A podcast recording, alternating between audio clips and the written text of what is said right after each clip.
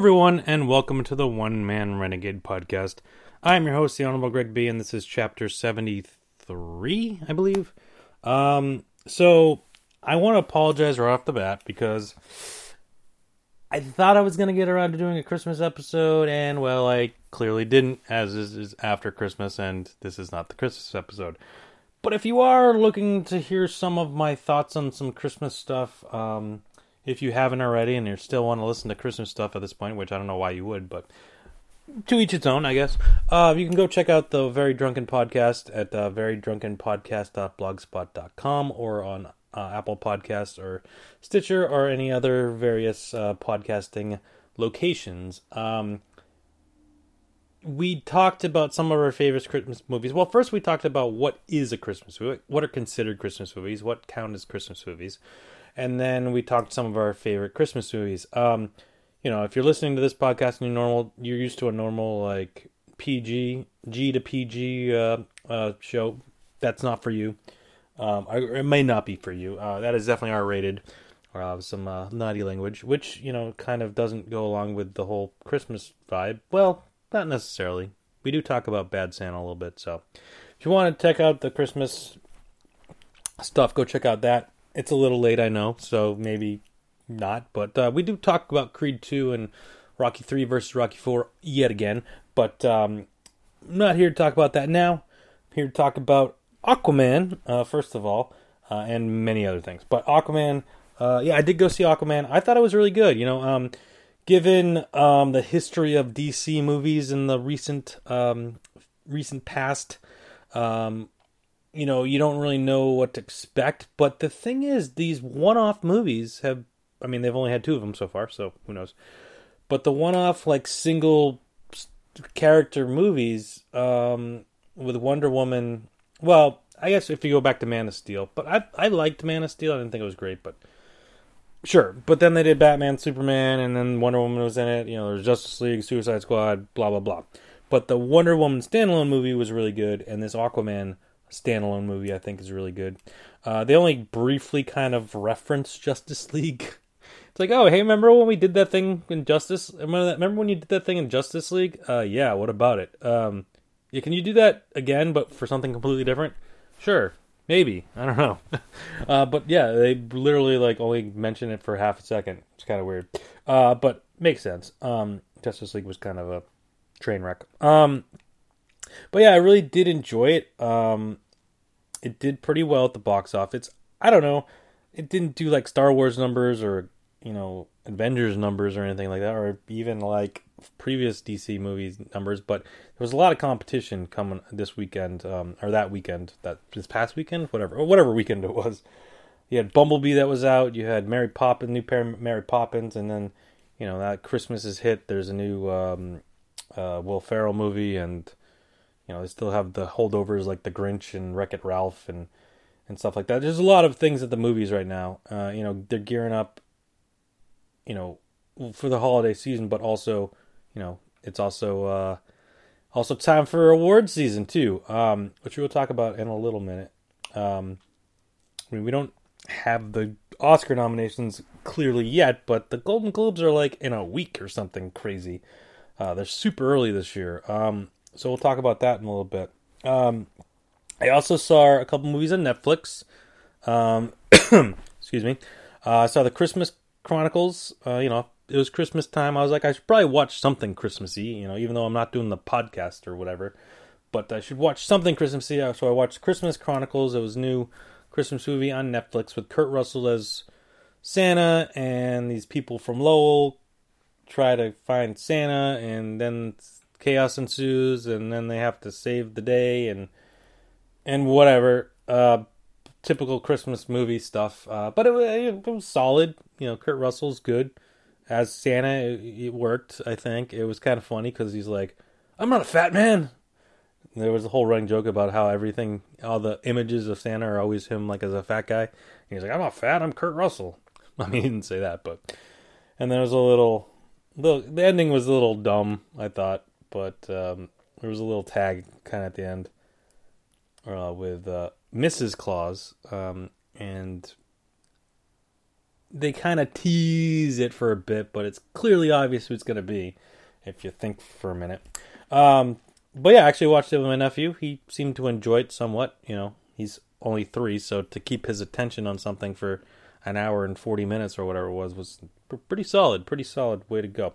Um, yeah, I mean, you know, obviously it's past Christmas at this point, so I wouldn't say let's go go out and watch it on Netflix, but uh, maybe next Christmas if you're like, ah, I need something new to watch for Christmas, you know, because you can watch all the old ones, sure. You can go back and watch Elf again. You can go back and watch, uh, you know, Home Alone again, sure. But if you're looking for something new, this is new. And actually, it's funny. I was looking through a list of like Christmas movies, and um, you know, there's a lot of classics out there and stuff. And you know, in the more recent movie, in the re- more recent years, there's been Christmas movies. But to say, you know, they've been classics, I don't know. Like the night before, I I don't I don't know that anyone considers that a Christmas classic. Like, what did it come out two years ago and no one talked about it anymore?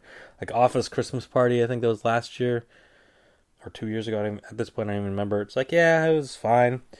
But it's funny looking back because 2003, for whatever reason, people seem to people have seemed to uh, gravitate to that year um, for Christmas movies. Um, because Elf came out in 2003, so yeah, Elf. Everyone loves Elf, right? You know what else came out in 2003? Bad Santa came out in 2003. Um, and you know what other movie that I've never actually seen and probably never will, but people tell me people seem to really like it in terms of Christmas movies, um, is um, Love Actually.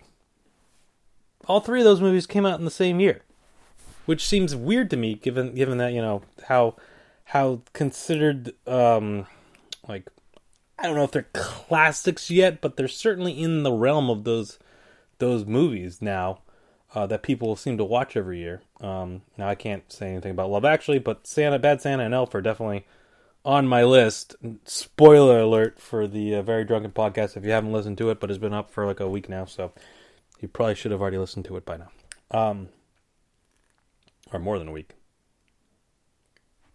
Whatever.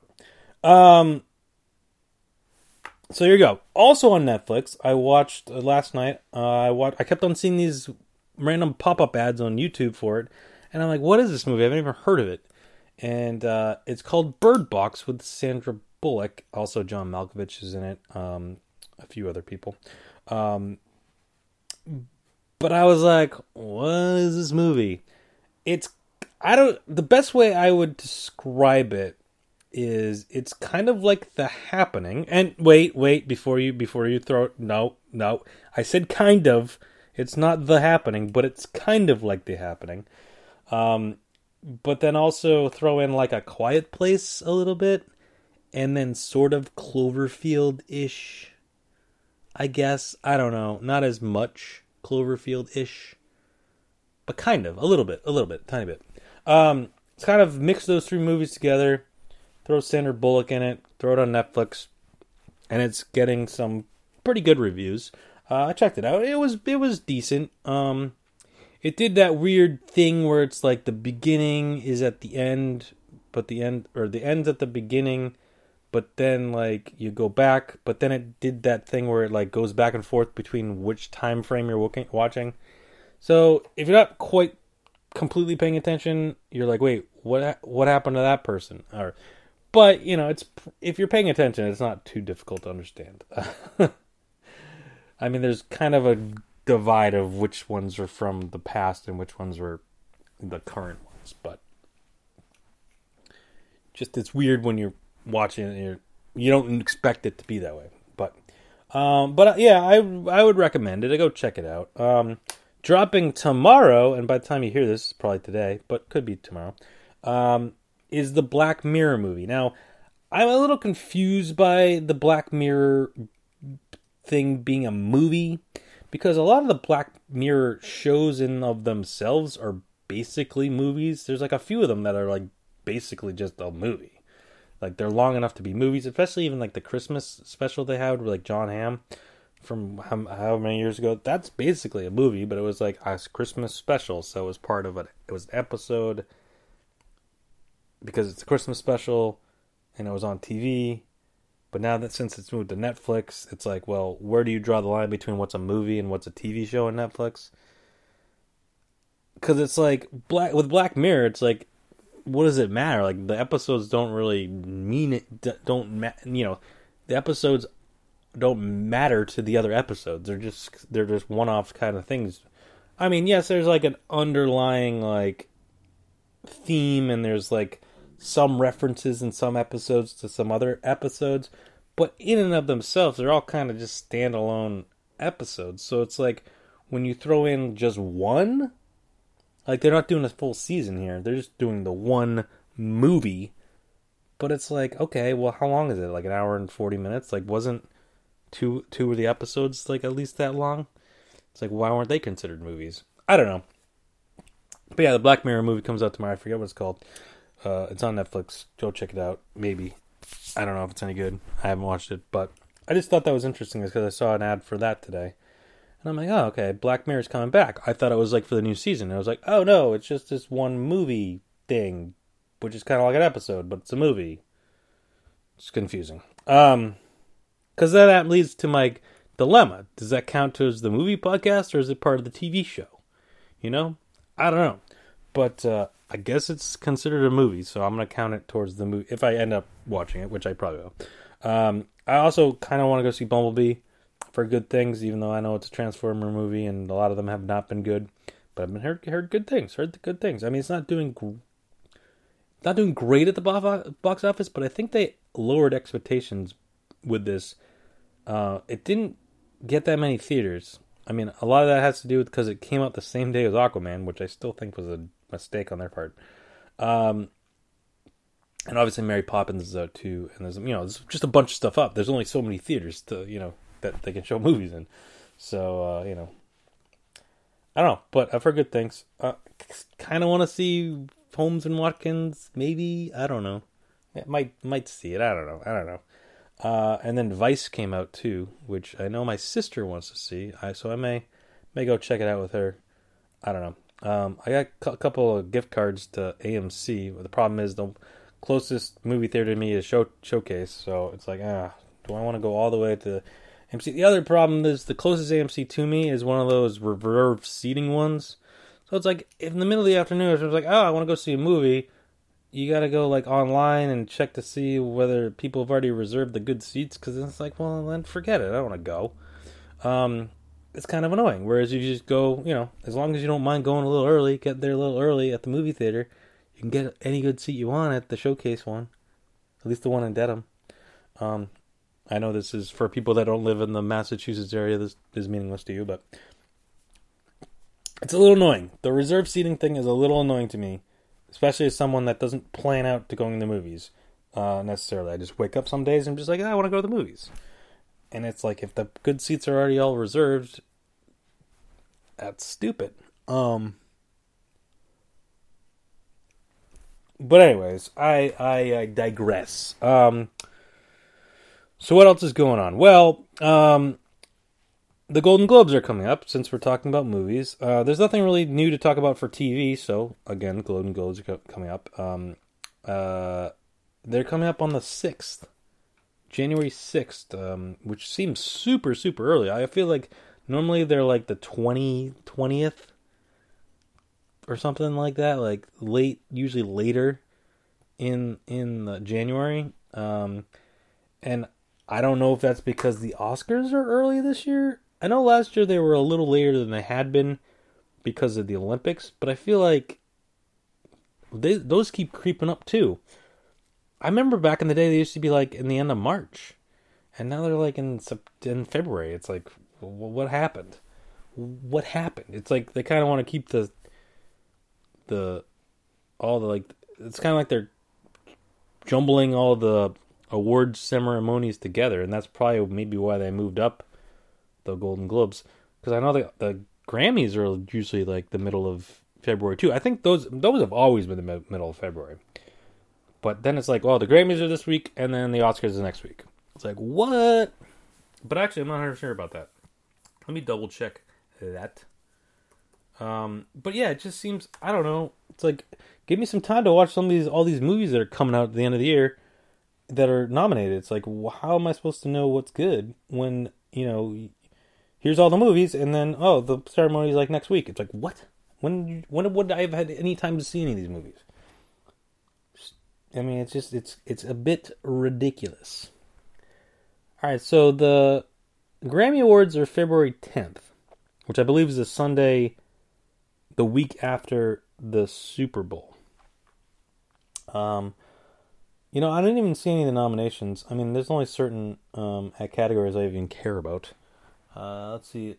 Um, so record of the year, Cardi B, Belinda Carlisle. Belinda Carlisle? Really? Oh, Brandi Carlile. I thought that said Belinda Carlisle. I was like, she's still relevant.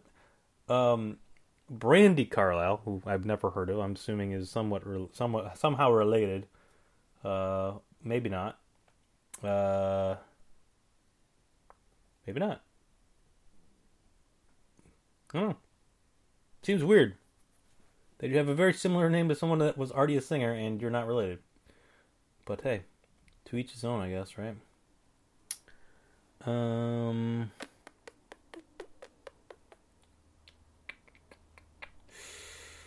Uh, yeah, I don't really care about any of this. Uh, Childish Gambino, Cardio, and somebody, I don't know, Lady Gaga did something. Know. Who cares? Uh, let's look at the actual categories that I'd give a crap about. Um, wait, the Black Panther soundtrack is nominated for Album of the Year? Okay, okay, fine. Uh, boy. Alright, let's see. Let's go to the rock category, which I have my issues with what they consider rock these days. Best rock performance. Four out of five Arctic Monkeys. When Bad Does Good by Chris Cornell. Oh, okay. He's been dead for a while now, but sure. Uh, Made in America, The Fever 333, never heard of it. Uh, Highway Tune, Greta Van Fleet, nope. Uncomfortable by Halestorm, okay, Halestorm I've heard of. Uh, best metal performance, Condemned by the Gallows, Between the Buried and Me, sure. Honeycomb by Death Haven. Or Death Deaf Heaven? Is that what's I don't even know these bands anymore. Electric Messiah by Hell High on Fire. Sure. Betrayer by Trivium. Okay. On My Teeth by Underoath. Man, I don't even know any of the rock groups anymore. Best rock song Black Smoke Rising uh, by Greta Van Fleet. Jumpsuit by 21 Pilots. Mantra by Bring Me the Horizon. Mass Education by St. Vincent and Rats by Ghost. Again, no idea. Best rock album Rainier Fog by in Chains. Okay, in Chains, I know. Uh, Mania by Fall Out Boy. I've heard of Fall Out Boy. I don't particularly care for Fall Out Boy, but I've heard of him. Uh, prequel by Ghost. From the Fires by Greta Van Fleet and Pacific Daydream by Weezer. Weezer I've heard of. There was a stupid SNL sketch about them last a couple weeks ago with Matt Damon for some reason. I don't know. It's weird. Uh, let's see. Um, best alternative music album. I'm guessing Beck's nominated. Um, Tranquil Base Hotel and Casino by Arctic Monkeys. Okay. Colors by Beck. There it is. I told you. Utopia by Bjork. Okay, Bjork's still around. I thought she was playing for the Bruins, but sure. Actually, no, she got sent down, right? No, just joking. Um, America Utopia by David Byrne. Okay, David Byrne's apparently still relevant. Sure, why not? And uh, Mass Education by St. Vincent. I don't know anymore. Let's let's uh, move on down the list. The I don't. Um, the only other ones I really care about, I just I always wonder who, like EGOT situation here, like for like comedy and spoken word, because those a lot of times those are the ones that get the EGOTs for people. Um, EGOT, if you're not aware, is Emmy, Grammy, Oscar, and Tony.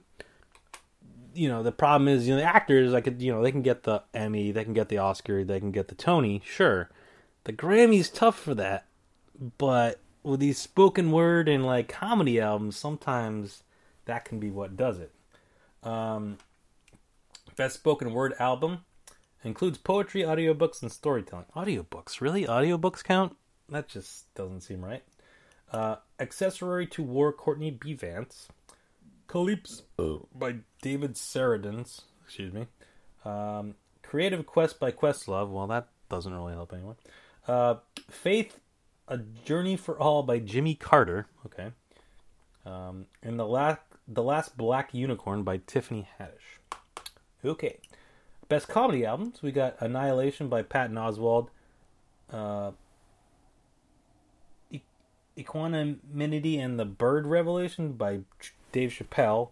Noble Ape by Jim Gaffigan. Stand Up for Drummers by Fred Armisen. And Tamborine by Chris Rock. Okay. I mean, I don't know if any of those are even close to EGOT status. I mean, Jimmy Carter was president, so that got to count for something, I guess, right?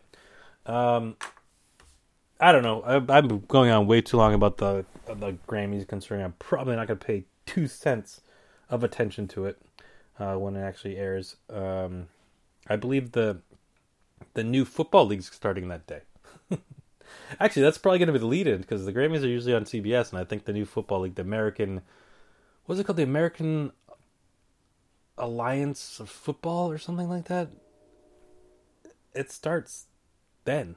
Um, you know, they're beating the XFL to the the punch. Um, it'll be interesting to see what happens the next year, depending on how this goes this year for this league. But they already, have, I mean, they have CBS, they got TV rights, so we'll see what happens. Um, all right, so then the the Oscars. Um, are um burp, burp, burp, burp. Uh, this is giving me last year's February 24th. All right, so there's a couple weeks later. All right, I thought it was like the next week. Uh, but still, it's February. That seems early. I don't know. Maybe I'm maybe I'm wrong in that, but um, the uh, nomination Rhoda. Nominations are announced on January 22nd. So there we go. But let's talk about the Golden Globes because that is the one coming up very, very, very soon, and January 6th to be exact, um, from the Beverly Hill Beverly Hilton in Beverly Hills, California, Los Angeles. Uh, is Beverly Hills not part of Los Angeles? Is it like a suburb of Los Angeles or something? I don't know. I don't know how it works in Los Angeles. Um, all right, so let's see. I don't know how to do this. Let's just go in the order that's listed because I don't, I don't care that much. um, I mean, it's always tough to know. All right, so I feel like this is the way I should do it. I should do who I, who I, who I, what, who I would. Ah, let's see. Who I think's going to win. That that's ultimately good. But then who I think deserves it. Who I think deserves to win and versus who I think what or what who or what I think deserves to win and who or what I think will win. Okay. So let's start off with the best motion picture for a drama. Black Panther. That that's a drama. I mean, I guess I don't I don't know about that. Uh, Black's Klansman. Okay. Uh, Bohemian Rhapsody. Um, that's that Bohemian Rhapsody is considered a drama. The other category is musical or comedy.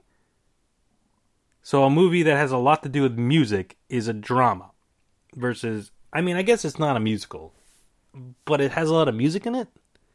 I mean, I don't know if it's a comedy per se. I haven't seen it. I haven't seen it, so I don't know. But uh, these categories are stupid. Let's just say that. Um, if Beale Street Could Talk, another movie that's probably uh, has a lot of m- music involved in it.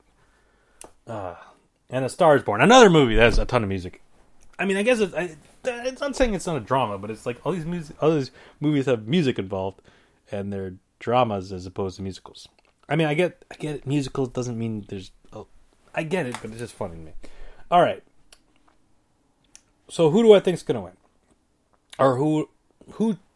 I mean, the only movie of these that I saw was Black Panther. So by default, I guess I got a Black Black Panther. Um, I did like Black Panther. I thought it was maybe a little overrated. Um, but it was good. Don't get me wrong, but like you know, in terms of like all time Marvel movies, I think I had it what eighth on my list, and that was before Infinity War came out, so that drops it down. Um, I probably still would have put it above Ant Man and the Wasp, but still, uh, you know, that puts it ninth, tenth. I don't know. Where did I have it on my list? I have to bring up my list real quick. Um, uh, let's see. No, that's this year. That's coming up too. Like, get get ready for that. That so. All right, so I had it. Had it eighth, but that didn't. That doesn't include. I did this list before Infinity War came out, um, so it's gonna be ninth because Infinity War was definitely better than Black Panther.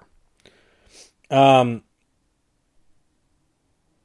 Yeah, all right. So I guess I guess I can't really do. Uh, this is tough to do for me. I guess you know I'm just gonna do. I'm just gonna say who I think's gonna win, or no, say if if there's an argument, and there's no argument here because it's the only movie I saw.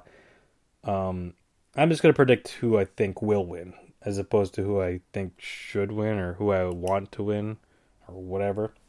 Uh, because obviously, I don't know. Uh, I think A Star Is Born is gonna win though if I had to t- if I had to take a guess. All right, next up is um All right, well, let's just do the drama ones and then we'll go back to the the other ones. Uh act best act performance in a motion picture for a drama. Uh, Bradley Cooper, Stars Born, uh, for an actor. Um, Bradley Cooper, Stars Born. Uh, Willem Dafoe at Eternity Gate. W- William Dafoe was actually really good in Aquaman. I mean, that's not what he's nominated for, but he was good in that. Lucas Hedges for Boy Erased. Uh, Rami Malek for Bohemian Rhapsody. And John David Washington for Black Klansman. Well, I saw none of those movies, so yeah, exactly. Um, I want to go with Lucas Hedges because he's the one I don't really know. I, I mean, I'm sure. Maybe I know who he is. Oh, is he the guy from? No. Okay. No, not the guy that I thought he was. No, I have no idea who this guy is. So he's probably gonna win. Oh, he was three billboards. Okay, I know that one.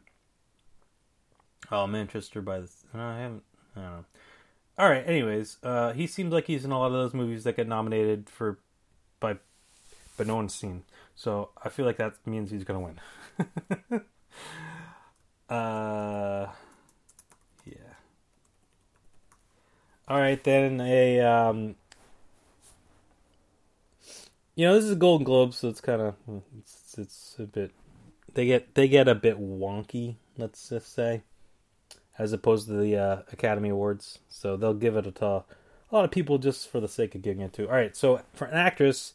Uh, Glenn Close for The Wife, Lady Gaga for Stars Born, Nicole Kidman for Destroyer, Melissa McCarthy for Can You? For, actually, Nicole Kidman again, another one, another person for Aquaman. Um, she uh, not nominated for Aquaman, but again, see, other people got nominated for in Aquaman. It's weird. Um, Nicole Kidman, Destroyer, um, Melissa McCarthy, Can You Ever Forgive Me, and then R- Rosamund Pike for A Private War. I think Lady Gaga is gonna win this just because I don't know. It's it would be cool for Lady Gaga to be there and win. I think that anything then more than anything else. Um. Okay. Uh, next up, we got. Um, we'll go back up and do the best picture, best motion picture for a musical or comedy. So, Crazy Rich Asians. Um, the favorite, Green Book, Mary Poppins Returns, and Vice. I don't know that any of those necessarily are musicals or comedies. Um, they sound all like, well, maybe Crazy Rich Asians might be com comedy, and Mary Poppins, I guess, is probably musical. Probably a little bit of comedy, probably musical. I don't know. I haven't seen it. Um, as far as the favorite Green Book and Vice, I I mean, I guess Vice is probably comedic to some degree, and you know, given the cast and the director. But Green Book and the favorite, I don't know about that. Maybe I don't know. I don't think these are typical comedies. Uh, what do I think's gonna win? I think Vice is gonna win. A lot of buzz. It's getting a lot of buzz. People seem to like it. I don't know. We'll see. Actually, what? eh, That's a good question. It's actually not good. It doesn't have a great Rotten Tomato score, which is kind of interesting. Ooh, Holmes and Watson get four. Maybe I won't go see that. Four. That's pretty bad. Uh, maybe I'll wait for that one to come out on uh, DVD. Um, Bumblebee's got 93 though, so maybe I, I think I will go see Bumblebee at some point. Uh, all right, going back to what what was I talking about? Oh, Vice. Yes, Vice. I think Vice will win the. Uh... All right, so best performance in a motion picture, musical, or comedy, actor Christian Bale for Vice, uh, Lin Manuel Miranda for Mary Poppins, Viggo Mortensen for Green Book, Robert Redford for The Old Man and the Gun, and John C. Reilly for Stan and Ollie, which hasn't even come out yet. Um, so he'll probably win, right? no, I mean if I get, uh, if I had to make a, mm, I'm gonna go Lin Manuel Miranda just because I feel like he's the guy that they'll the Golden Globes would have fun giving the award to.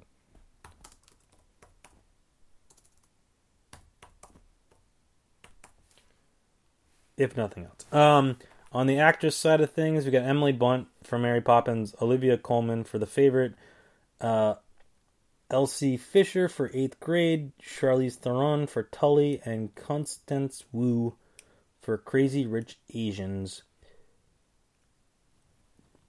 I'm gonna go. Uh, Elsie Fisher, just because I don't know who that is. is she like a like a kid?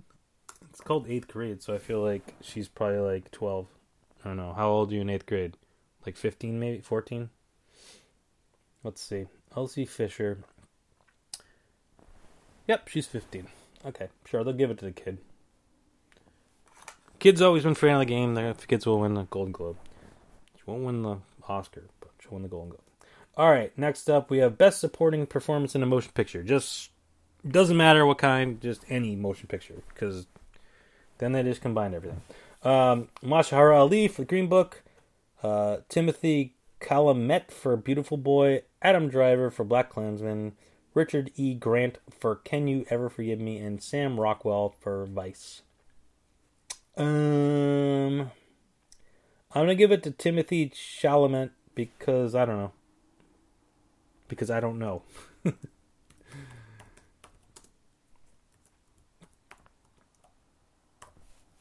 Chalamet, Chalamet, whatever, however you say it. Spells Timothy weird, anyways.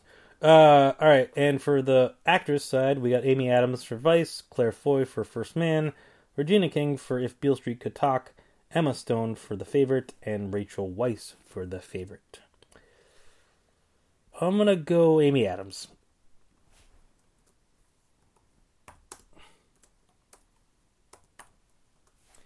Then we got Best Director. Again, doesn't matter what kind of movie, musical, comedy, drama, throw them all together. We got Bradley Cooper for Stars Born, Alf- Alfonso Cuaron for Roma, Peter Farrelly for The Green Book, Spike Lee for Black Klansman, and Adam McKay for Vice. I'm gonna go with Adam McKay.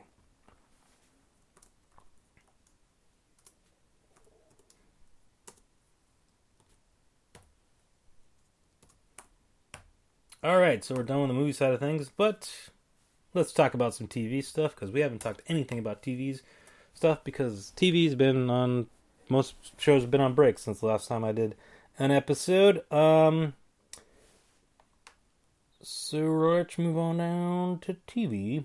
Um, all right, best television series for drama: The Americans, Bodyguard, Homecoming, Killing Eve, and Pose. Wow, I've I haven't watched any of those. Uh, people seem to like Bodyguard, so I guess I'll go with that. Like, where the where the heck's like Better Call Saul?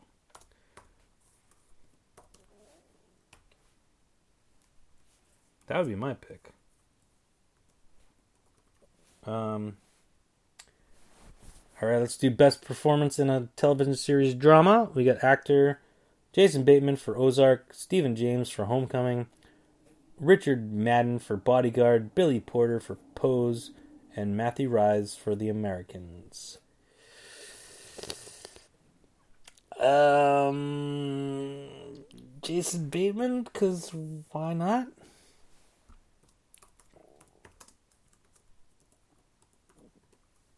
All right, then on the actress side of things, we have um, Kate Rihanna Balfe. Is that how you say it? For Outlander. Elizabeth Moss for The Handmaid's Tale. Sandra O oh for Killing Eve. Julia Roberts for Homecoming. And Keri Russell for The Americans. I'm to say Elizabeth Moss? Sure. Yeah.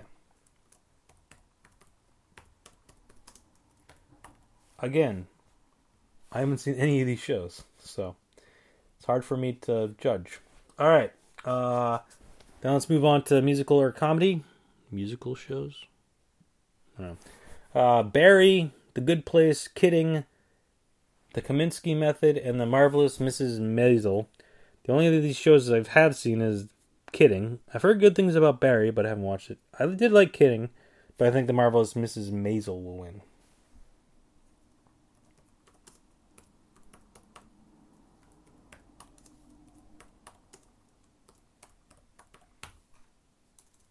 All right, now moving on to the actor and actress for musical or comedy. Uh, we got Antonio Bernard. Anton, blah. Anton, and wow, I cannot say this name for some reason. Antonio Bernard. Nope, can't do it. Oh boy, Antonio Banderas. There we go.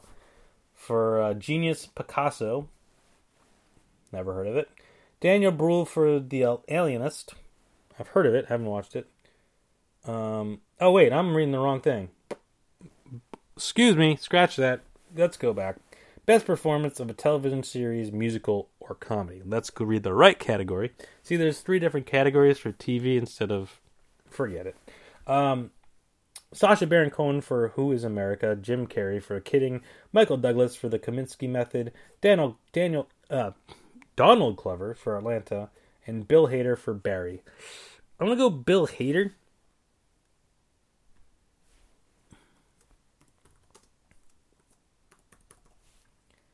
And then on the actress side, we got Christian Christian. No. Kristen Bell for The Good Place, Candice Bergen for Murphy Brown, Alison Brie for Glow, Rachel Brosnahan for the Marvel and a marvelous Mrs. Ma- marvelous Mrs. Maisel, and Deborah Messing for Will and Grace. I feel like some of those are just for the sake of act, and for the sake of giving them a nomination, so they'll be there. I guess. Um, think I'm gonna go Rachel Brosnahan. I yeah, that one. Wait, she's the was she in Hmm. Yeah, she was in House of Cards as Rachel, right? She was, okay. The like girl that was like the was she a call girl or something. And like she knew about the murder of the the senator guy. So then the Doug or whatever had to like keep her under wraps. Yeah. All right. Um Yeah, her. She's a show win. However you say the last name. All right. next up, uh, I kind of jumped around here, but um, let's see, they got it listed weird. So let's do best miniseries or television film: The Alienist, The Assassination of Gianni Versace, American Crime Story, Escape of Dannemora, Sharp Objects, and a Very English Scandal. Wow, the only show of all the nominated shows and TV miniseries, television, blah blah. Only one I've watched is Kidding. That is weird. What? Here are matches for thousand, a thousand words. Valerian and the city of a What? Siri, I didn't even say your name. Or did I? Did I ever say Siri at any point? I don't remember saying it. Um Did I say seriously? Maybe that's what happened. uh yeah, anyways, uh I don't I don't know. Uh, sharp objects, maybe. I haven't seen any of these shows, so let's go sharp objects.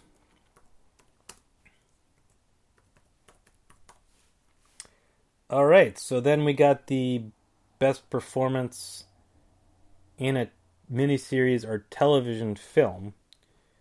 That's what I was trying to read before. Antonio Banderas uh, for Genius Picasso, Daniel Bruhl for The Alienist, uh, Darren Criss for The Assassination of John blah, Benedict Cumberbatch for Patrick Melrose, and Hugh Grant for A Very English Scandal. Wow. I'm gonna go Antonio Banderas because why not?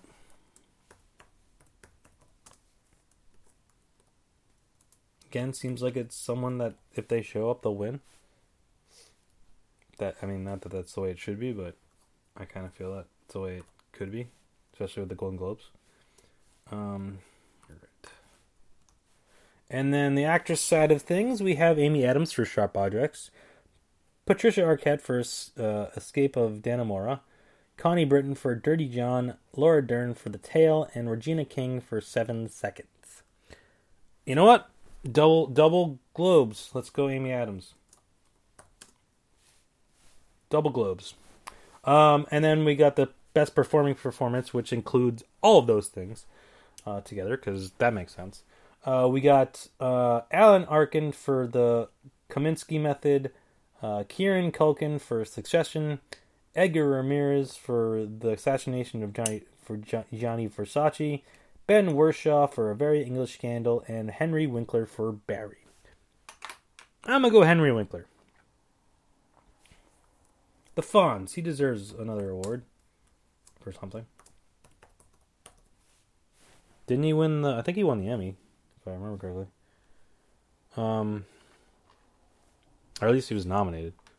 I think he won. I don't remember. Uh, supporting actress, we got Alex Borstein for the marvelous Mrs. Maisel, Pat- uh, Patricia Clarkson for Sharp Objects, Penelope Cruz for the assassination of Gianni Versace, uh, Thandie Newton for Westworld, and Giovanni Stravosky for The Handmaid's Tale. I'm gonna go Penelope Cruz.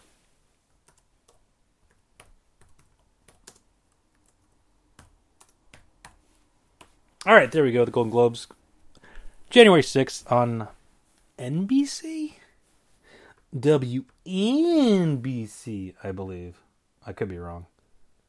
Yes, NBC. Check it out if you're not watching football. Actually, probably won't be a football game on at the time, anyways. Unless there's a snowstorm. Remember that last year? There was like ice storm in Pittsburgh, and they had to put the game on later. That was good. They should have done that. They should have just done that. Had the Sunday night games. That's what I would have done. But hey, hey, I don't run the NFL, so whatever. Uh, before we get to the NFL, one little more TV note, which actually bleeds into music, which I know we already kind of talked about the Grammys. So Looney Tunes had like a Christmas special thingy, and um, uh, I guess like an asteroid was coming to destroy the Earth, and they had to like stop it. And for some reason, they decided, and this is like a new version of Looney Tunes, not like old school Looney Tunes. It's a new version. Porky Pig looks weird. Um, Bugs Bunny looks the same. Porky Pig looks weird. There's like a goat guy or something now. I don't know. I don't know. I like only saw like a brief clip of it.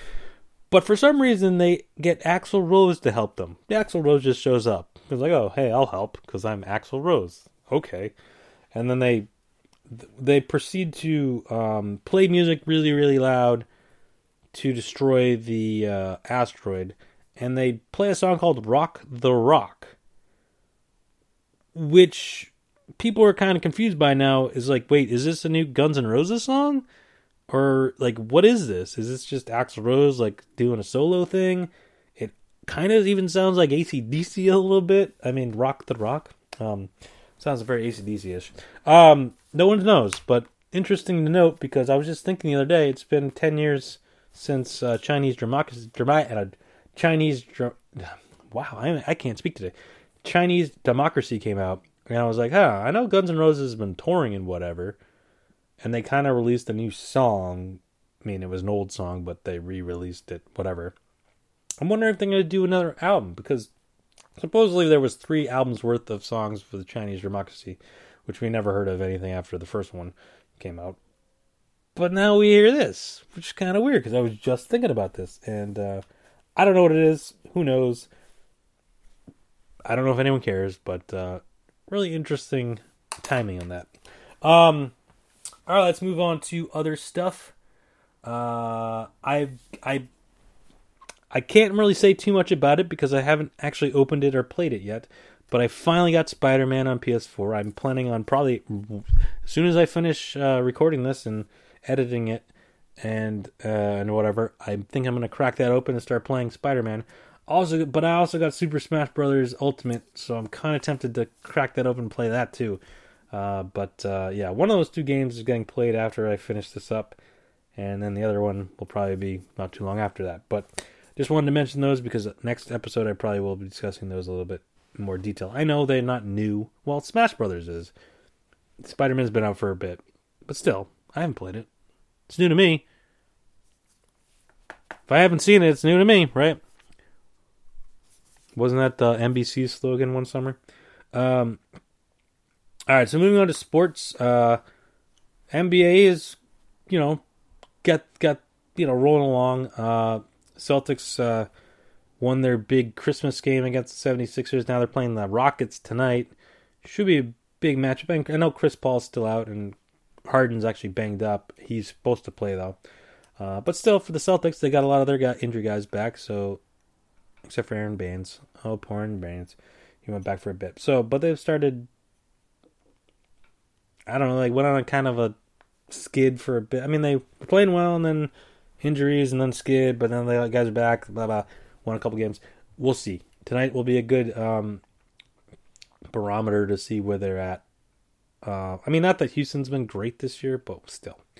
Uh, but it's interesting to note also that this is exactly a year ago on this same, the Thursday after th- uh, Christmas, when the Celtics played the Rockets at home. This year they're in Houston, but at home made a huge comeback. James Harden had a couple of offensive fouls real late. Celtics ended up winning, um, I believe, in overtime, if I remember correctly. Um, so yeah, hope the rematch tonight. Sort of. I mean, I think they played another time in the last season, but whatever. That's not the point. Um, but it's interesting that it's exactly the year ago, or almost a year ago today, but that Thursday after uh, Christmas. Um, all right. NHL is still on their break. Actually, they come back today. They do a little like Christmas break. There, there's no games. Uh, last three games. Um, Bruins kind of took a little skid into the break by losing, blowing a two goal lead and losing to the Carolina Hurricanes, aka the Hartford Whalers, who were wearing the old Hartford Whalers jerseys. But they did have a good win, big win the day before against uh, Nashville in um, in Boston. So tonight they're back in Boston against the Devils. Should be good. Uh, check it out. Um, Tampa Bay still kind of running away with things. In the NBA, it's a bit of uh, mix. I mean, Toronto's been doing really well, but everyone's kind of all jumbled in. But after that, you know, even like Golden State, they got beat up by the Lakers on on on Christmas, and I don't know. No one's really like taking the reins and just running with it. Everyone's kind of jumbled right now outside of Toronto. Even Toronto's not that far ahead anymore. Um, you know, Pacers and and uh,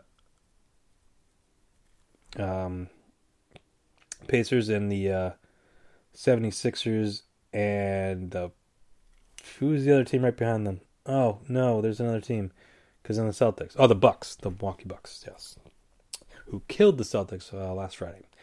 Uh, Giannis the Greek Freak.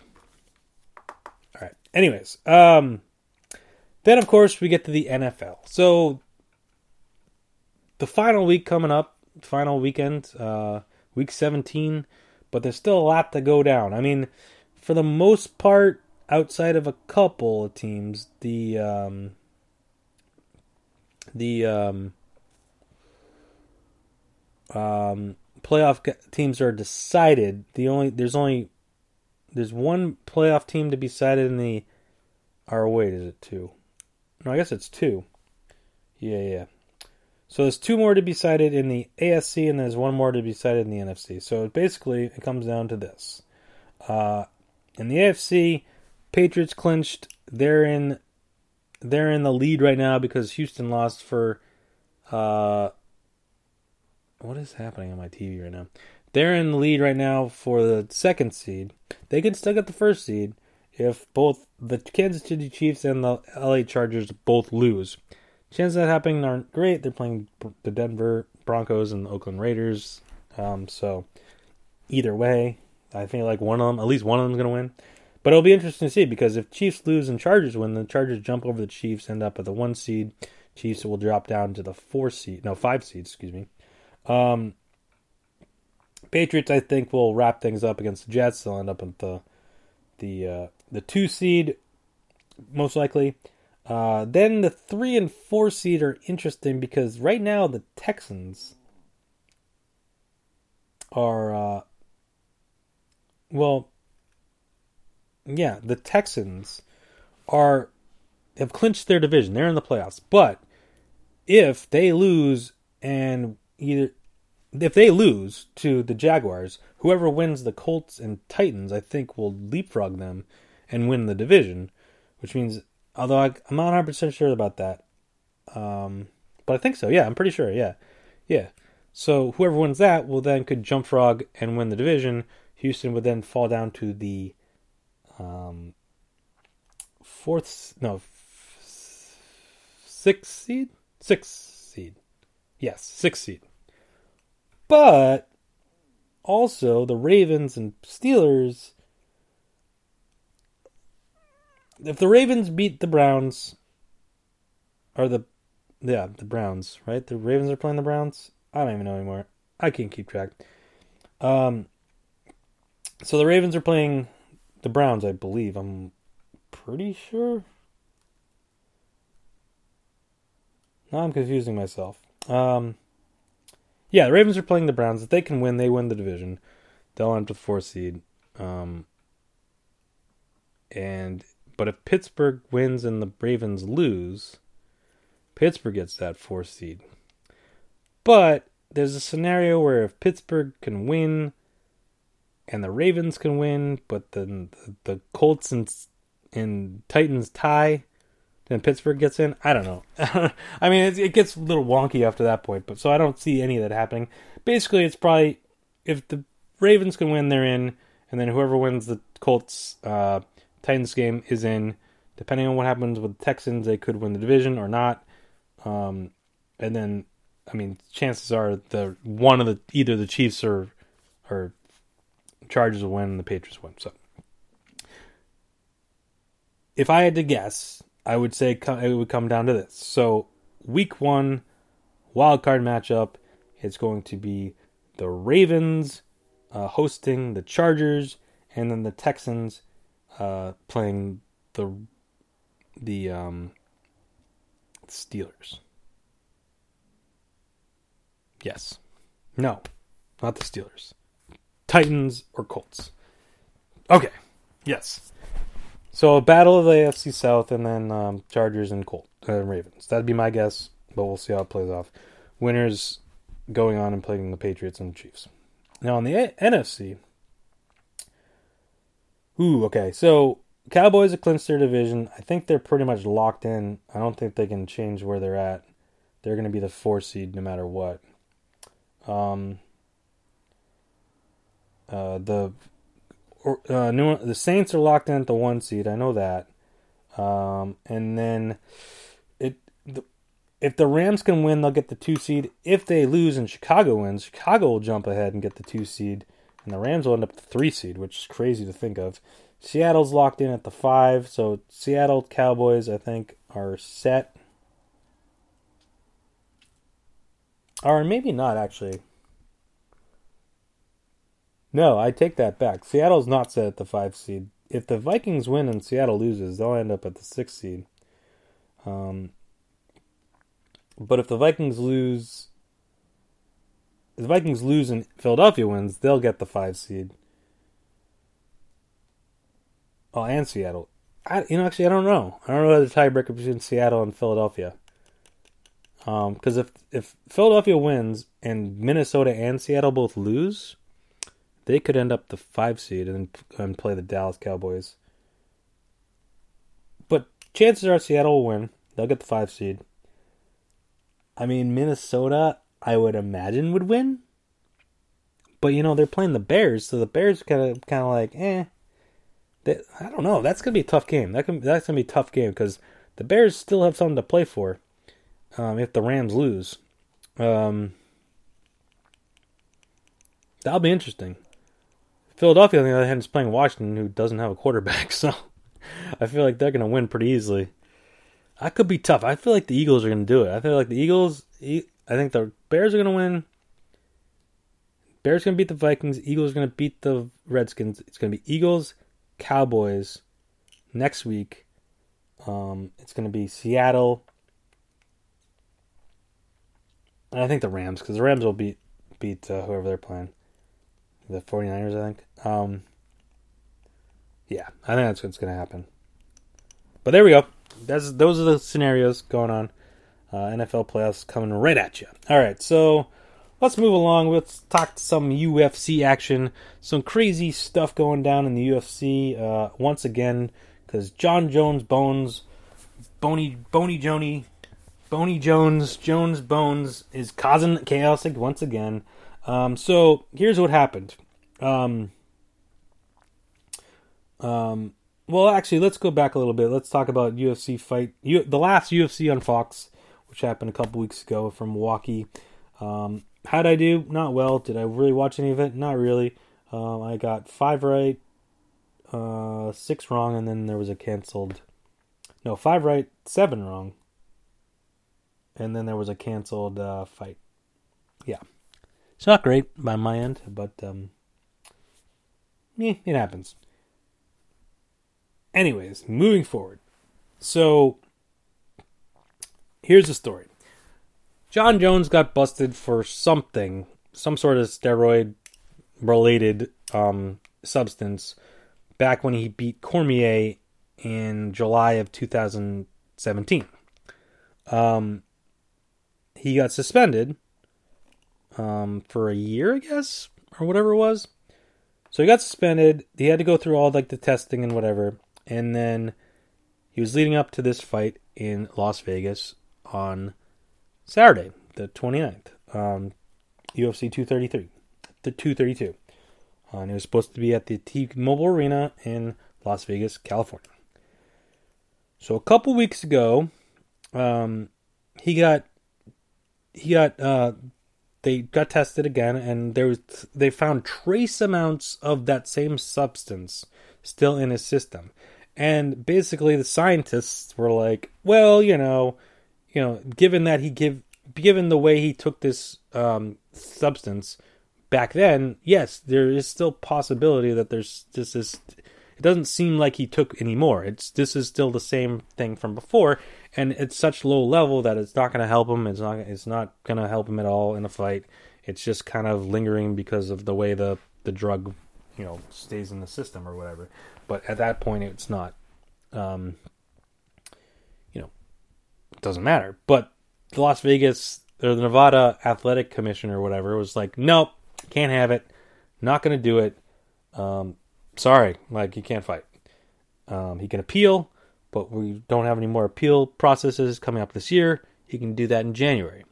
Well, obviously, he can't do that because the fight's on Saturday. Uh, so I think they found out this last week, if I remember correctly.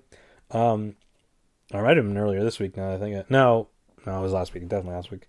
Um, so they're like, well, screw that. Like, he got tested um before this in California, and they said he was good. So we're moving it to California. So they're moving the whole pay per view from the T-Mobile Arena in in Las Vegas to the Forum in Inglewood, California, Los Angeles. I mean, apparently all the fighters were cool with it. Everyone seemed cool with it. I mean, if I bought tickets to go to Vegas and bought tickets for the fight, I don't know think I would be very cool with it. Um, especially if you know I had to make accommodations and ticket, you know, obviously flight tickets and hotel rooms and whatever, and tickets to the fight. And all of a sudden it's like, oh well, it's gonna be in California now. I mean, you can still use your your your tickets to the the the fight, but like you're gonna have to get a new hotel. You have to get so get some way to get to California. Yeah, I can't imagine a lot of the fans that were going to the to UFC. And when I say the fans, I mean the real fans, not the celebrities that show up and be like, oh, ugh." yeah, clearly they can go to Los Angeles instead of Las Vegas. I don't think they really care. Um, and whatever the fighters, I'm sure are getting you know compensated from UFC for it, so they don't care. Um, but yeah, the real fans that had bought tickets for you know this and everything and made plans and whatever. Yeah. Oh, sorry, it's not going to be here anymore.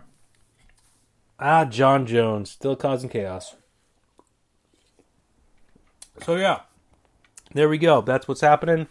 Uh, UFC 232 is now in Los Angeles at the Forum or Inglewood, whatever you want to call it. Um, and yeah, this is so. This is it for Fox. This is the last Fox coverage of UFC that we're gonna have because it moves to ESPN next week. Um, but yeah, so um, uh, right, let's do this. We got 13 scheduled fights. Of course, as, you know, given UFC's history, um, you know, some of these might not happen. I mean, Jon Jones uh, test positive for something tomorrow wouldn't surprise me. Um, or someone gets run over by a bus or something wouldn't surprise me either. Um, that's UFC after all. Um, yeah, so let's do it. Uh, there's the early preliminary fight, which is on the UFC Fight Pass. Um, so I don't know if that's going to change when things move over to ESPN because I know that stuff's going to be in ESPN Plus and whatever. I, I would doubt the early preliminary card would change, but the preliminary card, some of them are ESPN, some of them are ESPN Plus. I don't know. I don't know how it's going to work. Um, and they're chopping it down to 12 pay per views next year. Although one of them had to get moved around from Anaheim to some some reason. Supposed to be a fight night. It was supposed to be a pay per view, but now it's a fight night because some guy couldn't fight. I don't know. I forget what happened. Whatever. Doesn't matter. Not till next year. Let's do this. UFC 232. Let's go. First fight is a bantamweight fight between Brian Kelleher and Montel Jackson. Brian Kelleher, uh, oh wait, no, it's a different guy. Okay, uh, Montel Jackson, Brian Kelleher. I'm going Brian Kelleher.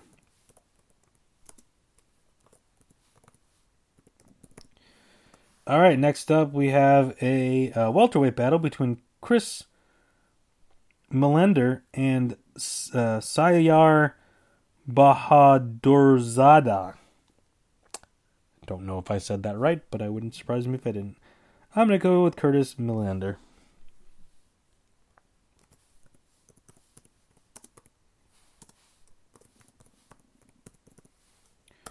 All right, next up we have a middleweight bout. Yeah, middleweight bout between Uriah Hall and Bevan Lewis.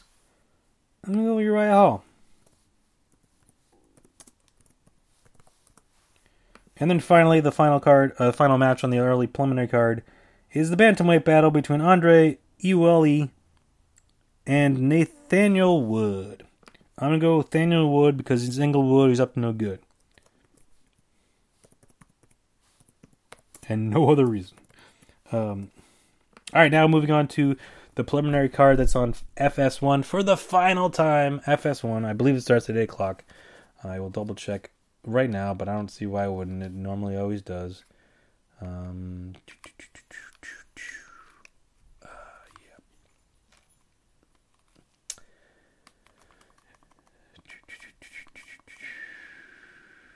Yep. Oh, the pre-show. Wait, wait, wait. Oh, the pre-fight show starts six thirty. Oh, 6.30. That seems early. And then the prelim, prelims start at eight o'clock. And then the actual pay per view starts at 10, I believe. And. I just want to check real quick to see. Yeah. $65 on H in HD on pay per view, just to let you know. Or you can go find a bar.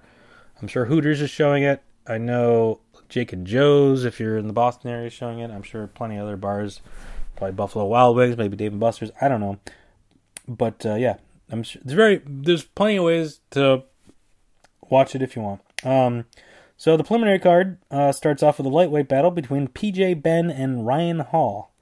BJ Penn still going at it, huh? I feel like he's been fighting forever.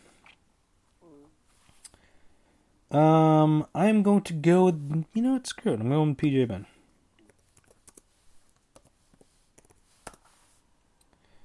Uh, next up, there's a bantamweight battle between Douglas Silva de Andrade versus Petr Yan.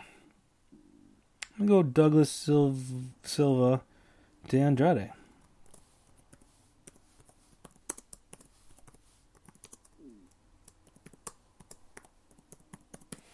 Uh, next up, we have a women's featherweight battle between Cat Zingano versus Megan Anderson. Mm, going Megan Anderson.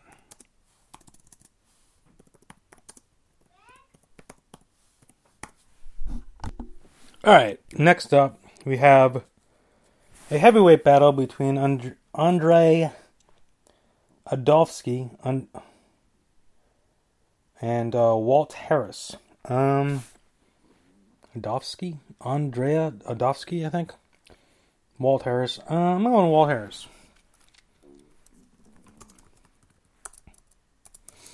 All right, then that's that's it for the uh, preliminary fights. Now we move on to the main card, um, which will be on pay per view. you can also get it on the Fight Pass, I believe. Um, start off with a featherweight battle between Chad Mendes and Alexander Volkanovski. Go Alexander Volkanovski.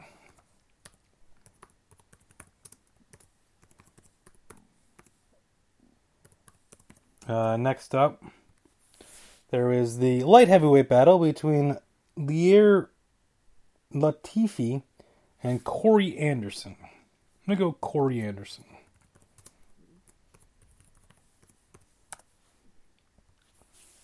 Next up, we have a welterweight battle between Carlos Condit and Michael Ch- Chezia. Chezia? Cheza? Michael Chiza. Something like that. I'm going to go Carl- Carlos Condit. and then we get to the two big matches of the night. Um, first up, we have the women's featherweight championship. Uh, Cris Cyborg defending against the um, Amanda Nunes, who is the was she the bantamweight champion? Yeah, she's currently the bantamweight champion. But this is just for the featherweight battle, uh, featherweight championship that Cris Cyborg is defending. Ooh, uh, this is a tough one. This is a tough one. Obviously, Nunes is moving up in weight, down in weight. I don't know which one's which. I don't know which where where is what in the in the in the um let me look it up actually. That is uh so featherweight is above bantamweight. So okay. Yeah, so Nunes is moving up for this battle. That's what I thought. Um yeah, that's that's uh Hmm, I feel like Cyborg's gonna win. Cyborg, of course, is 21 and 1 and 1. The only time she ever lost was her first match ever. And then she had a uh, no contest that was overturned because of steroids. so, I think I'm to go with Cris Cyborg on this one. Um, I just think moving up in weight is going to be too much for Nunes. Obviously, Cris Cyborg is hasn't really lost in a long, long, long, long, long time. and then finally, in the main event of the even, evening for the uh, currently um, vacant light heavyweight championship because Cormier moved up to heavyweight and won that, and uh, basically they decided, well, well, you're not going to defend it, so here's having um, match between the former champion Jon Jones and Alexander Gustafsson. Uh, they fought before. Uh, Jones won. Um, let's see. Um, Gustafsson also lost to Cormier not too long back. Come off two wins. Um, Jones, of course, coming off the win slash forfeit to Cormier due to testing positive. Um, I can't go against. I, I really have a hard time going against Jon Jones. I mean, he'll probably screw it up somehow, but I'm going with Jon Jones on this one. And there we go. That is UFC for the. That, that will do it for UFC for 2018, and it will do it for UFC on Fox coverage. Uh, we'll move on to next year and have ESPN on or UFC on ESPN. So lots of letters. All right, so let's move on to what happened at WWE TLC. Um, it was a pretty good show. It was pretty long for um, what is not like a t- traditionally um, a um, big pay per view, but considering it's dual branded, I don't know. Just there was a lot of matches.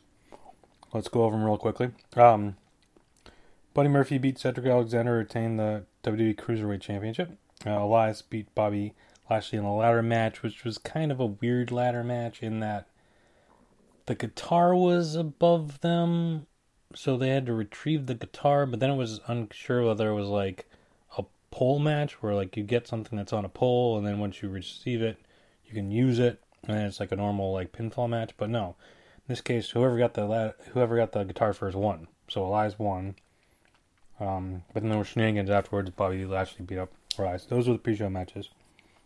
The actual show, Fabulous Truth beat Mahalicia f- to win the mixed match challenge, which means they get the 30th spots in the uh, Royal Rumbles, and they can they could choose to go on vacation anywhere they wanted, which ended up being Stamford, Connecticut, to the WWE studios. Which I'm not sure why they haven't followed up on that yet, but that's that's that. Um, the Bar defeated the New Day and the Usos to retain the uh, SmackDown Tag Team Championships. Then in a TLC match, which again was a little weird, uh, Baron, Corbin came out with Heath Slater, said Strowman wasn't there. Count to 10, no forfeit. Heath Slater being the referee.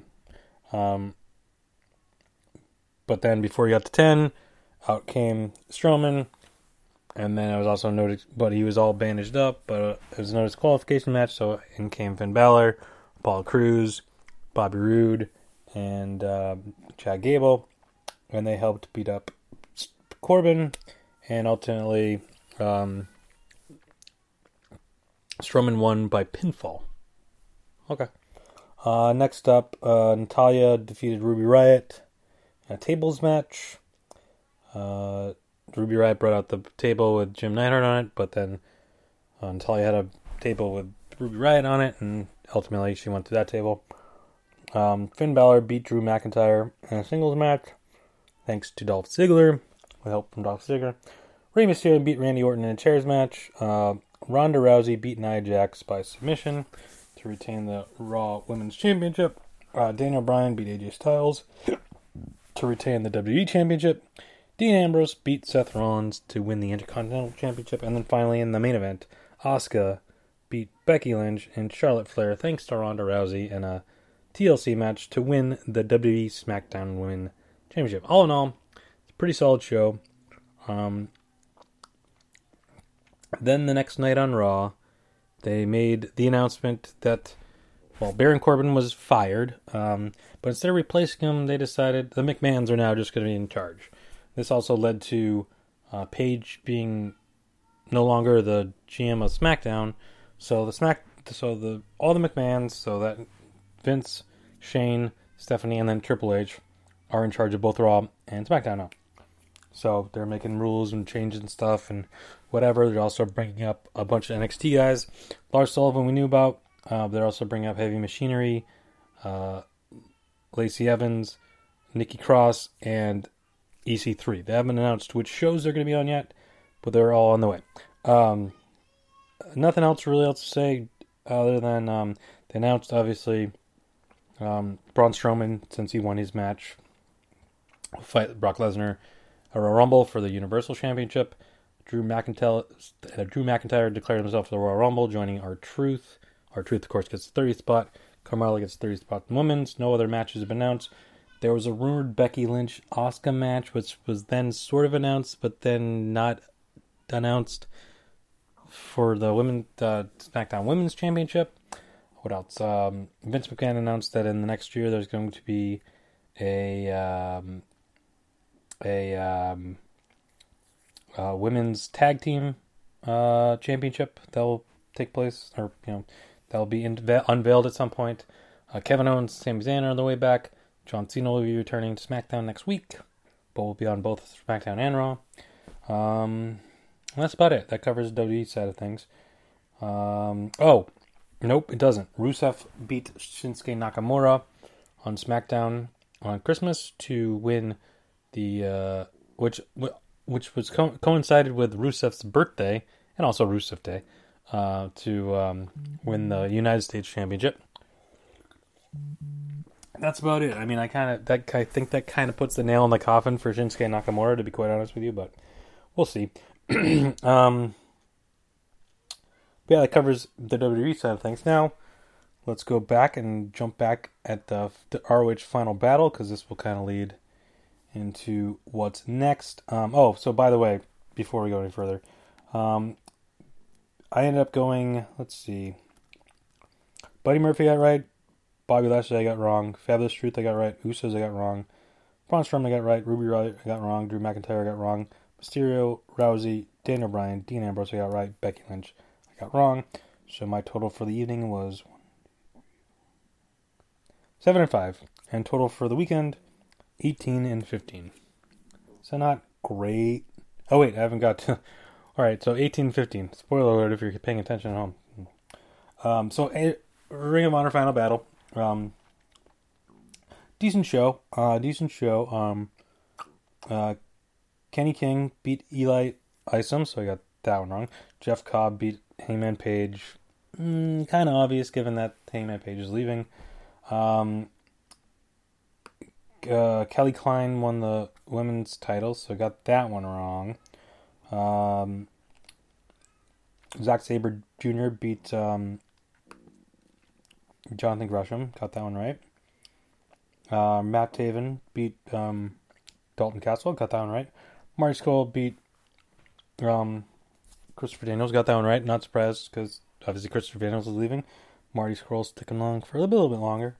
Flip Gordon uh, beat. Um, oh, this was an interesting one. Flip Gordon beat Billy Bully Ray in an I Quit match with the help of. Um, well, Silas Young did show up, so the rumors about him going to WWE, yeah, not sure. Um, but um, Sandman. Um, but it was interesting because throughout the course of the show, there was this very attractive lady sitting right center, center front and center behind uh, the the ring, seemingly by herself, which was a bit odd for a wrestling show. Let's let's be honest. So I was thinking to myself the whole time, I'm like, she must be like a wrestler's girlfriend or something. But at no point did they acknowledge her throughout the show until they got to this match. They're like, oh yeah, see that woman right there? That's Flip Gordon's girlfriend. And of course, Billy Ray, you know, got in her face and she got involved. But it was just so like, hey, clearly that girl's not just sitting there by herself at a wrestling show, front and center, you know, at Ring of Honor. Like it just was like so out. Of, she was so out of place. Um, then, um, so then it got a little tricky because I assumed Jay Lethal and Cody Rhodes was going to be the main event. It wasn't. The latter war was. So it kind of ruined my theory about how they had all the guys that were leaving lose, but then have him win as a twist. But of course, doing it this way, yeah, it didn't really work. So Jay Lethal retained the title over Cody, was on his way out, and then the Briscoes won the ladder war to win back the tag titles because Young Bucks are on their way out. Frankie Kazarian's supposedly on his way out. I don't know about Scorpio Sky, but it doesn't really matter. Um, so overall, pretty solid um, pay per view. Um, they extended it to four hours, which I didn't really felt hurt it.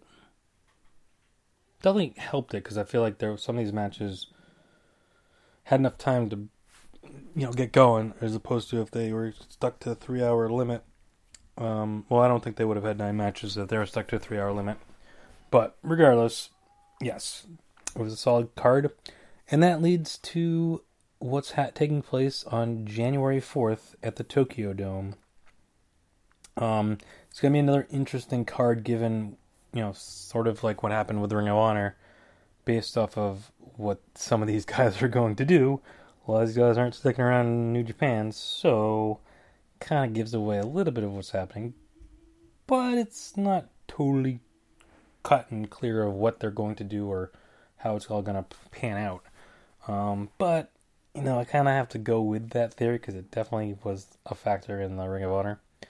Um, but right, let's go to it. King, uh, Wrestle Kingdom 13, taking place on um, January 4th. Uh, I don't know if it's going to be on pay per view. It's going to be on the New Japan World. I don't know that it's going to be. No, it's going to be on Fight TV. They're going to show it on tape delay on AXS TV. I think that sa- Saturday, possibly. Unsure about that, but you know, stay, stay. You know, check your local listings. Basically, um, I don't think I can look that far ahead at this point. Um, maybe Friday or Saturday. Well, the fourth is let's see, the fourth next. The fourth's next Friday, but it's like in Japan, so it's gonna be super early. So it's probably on Saturday. That'd be my guess, or maybe Sunday. I don't know. Take your local listeners. Um, all right, let's get to the matches now. I'll be honest, I haven't really been following New Japan very closely outside of like the big, big shows. I mean, I know some of what's going on, but not like a ton. Um, so yeah, you know, okay. Maybe in the new year when they start kind of doing things more current on AXS TV, I can kind of start paying attention a little more closely. But we'll see. There's a lot of wrestling on, so it's tough to follow everything. All right, coming up first on the um, pre-show is a gauntlet match to determine the number one contenders to the Never Open Weight Six Man Tag Team Championship. Um, that includes the most violent players, which is Togi Makabe and Toru Yano, uh, and their partner Ryusuke Taguchi, uh, taking on Yuji Nagata, Jeff Cobb, and Dave Finlay, uh, taking on representing Chaos, Hirooki Goto, Beretta, and Chucky T, taking on Suzuki Gun, represented by Min- Minoru Suzuki, Lance Archer, and Davey Boy Smith Jr., taking on the Elite, represented by Hangman Page, Yuru Takahashi, and Marty Scurll. Well, mm, it's a tough one. I think I'm going to go with Suzuki Gun. Murray Suzuki, Lance Archer, and Davey Boy Smith. Seems like a solid three uh, six man team.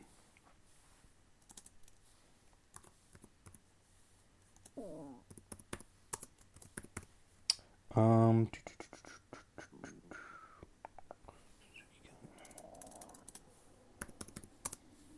all right. Next up, we move on to the main show. Uh, first match is for the is a singles match for the Never Open Weight Championship. Kota Ibushi, the champion, defending a Will Ospreay. Now, Kota Ibushi is another one of those guys that is rumored to be leaving to go join the Elite Wrestling Alliance or whatever it's called. Um, so, given that he's a champion right now, and Will Ospreay is not rumored to be going anywhere, I'm gonna go Will Ospreay.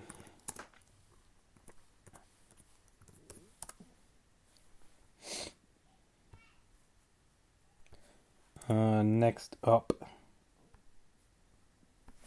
we have um, three-way tag team match for the IWGP Junior Heavyweight Tag Team Championships.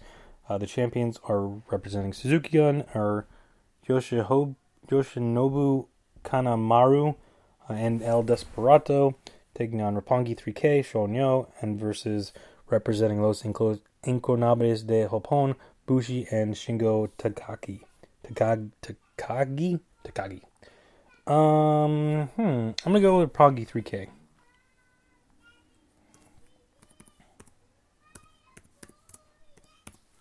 Um, sorry for the background noise. My nephew is yelling about something, as he tends to do since he's three years old. I don't know. Oh, there's only one P. No, two P's. Alright, Roppongi 3K for that one. Next up, we have a singles match for the British Heavyweight Championship, which I was a little confused about because I was like, does New Japan have a British Heavyweight Championship? But it's actually the RPW, um, Revolution Pro Wrestling British Heavyweight Championship. I guess they have some sort of working agreement. And we got Tomohiro Ishii defending against Zack Sabre Jr. Hmm. I think I'm going with another title change. Yeah, Zack Sabre Jr. I think he's gonna win it.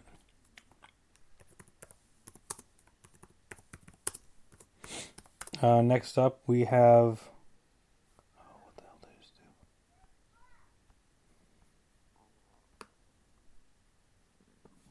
Next up, we have a another triple threat for tag team champions. This time, the IWGP Heavyweight Tag Team Champions. Um, it is Girls of Destiny, Tama Tonga, and Tanga Loa defending their titles against Los Ingobernables de Japón, Sanada and Evil, and the Young Bucks, Matt and Nick Jackson. Obviously, they're on their way out. Um, I think the Girls of Destiny will will um, retain.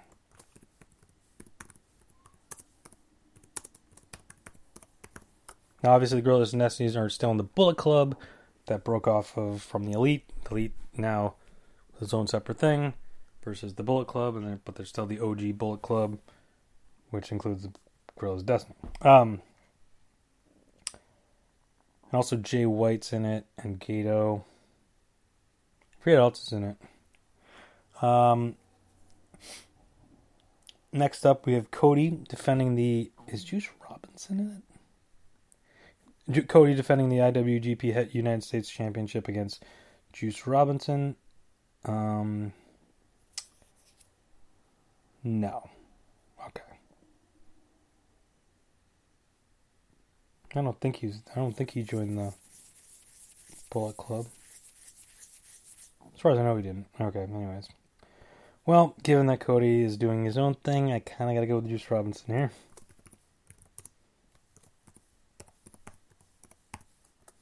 Uh, next up, we have the singles match for the IWGP Junior Heavyweight Championship. We got Kushida defending about against Tajiri Tajiri Taji, Taiji Ishimori. I'm gonna go Kushida, although I'm hearing rumors he might go WWE. Hmm. No, I'm gonna go Kushida. I heard there was rumors, but then it sounded like he wasn't going anywhere.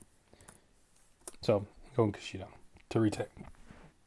Next up, we just have a regular old singles match between Kazuchika Okada taking on Jay White. Now, obviously, Gedo was Kazuchika Okada's second, as they call him, manager uh, forever and part of Chaos. But then he flipped and joined up with Jay White and joined the Bullet Club or the OG Bullet Club or whatever it is. Um, so now they're part of that. Um, so he's kind of trying to get revenge, I guess however you want to call it. Um, because Jay White had been in the chaos, but broke off. Now, supposedly, Okada's another one of those guys that's leaving. And I feel like, given what the push that they're giving Jay White, I feel like it makes sense that Jay White would win. Next up, we have match singles match for the IWGP Intercontinental Championship. Uh, we got Chris Jericho defending the title against Nezu- Tetsuya, Tetsuya Naito. I didn't say that right, did I? Tetsuya Naito. I think that's better. Um,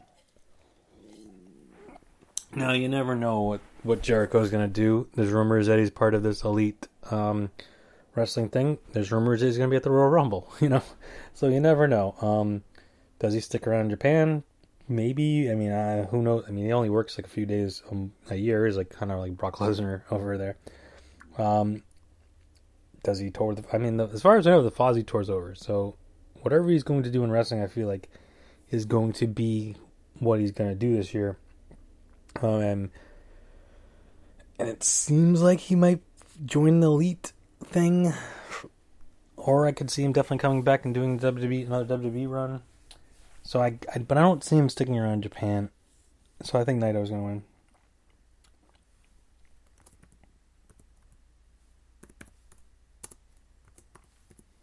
I mean, there's a lot of title changes, but I feel like with the changing landscape, it's it's um necessary. And finally, in the main event of the evening, uh, Kenny Omega defending the IWGP Heavyweight Championship against Hiroshi Tanahashi, and again, Kenny Omega rumored to be leaving,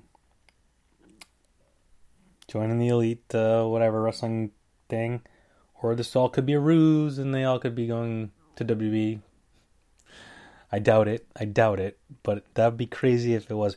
Or I mean, so the the whole rumored thing is that they got backing from the owner of the Jacksonville Jaguars, and Jim Ross is involved, and Jericho's involved, and it's the elite. So, but then also Okada and Ibushi and uh, Christopher Daniels and possibly and Frankie Kazarian and possibly Shinsuke Nakamura and a couple other guys. Its contracts are coming up. That'd be a big undertaking, and not the Undertaker because Undertaker. Will, I don't think the Undertaker's going anywhere, and even if he did, he couldn't be called the Undertaker. Um, that's a lot happening. Whether it happens, I don't know. What could be this complete crazy twist on that whole thing is it's getting backed supposedly by the the um, Jacksonville Jaguars owner, but supposedly he might have an in on some television. But what if it what if it ended up being on the WWE network? That'd be that'd be crazy. That'd be a crazy twist. And while I mean I don't think it would ever happen because I don't think Vince would want that to be on his network if he's not controlling it. But if they did do that, if they allowed them to be on the network and kind of just do their own thing, but at some points here and there interact, that could be really good. Could be. But I doubt it's going to happen. But regardless of that, I think Hiroshi Tanahashi is winning the title, and Kenny Omega is going with the elite wherever they're going.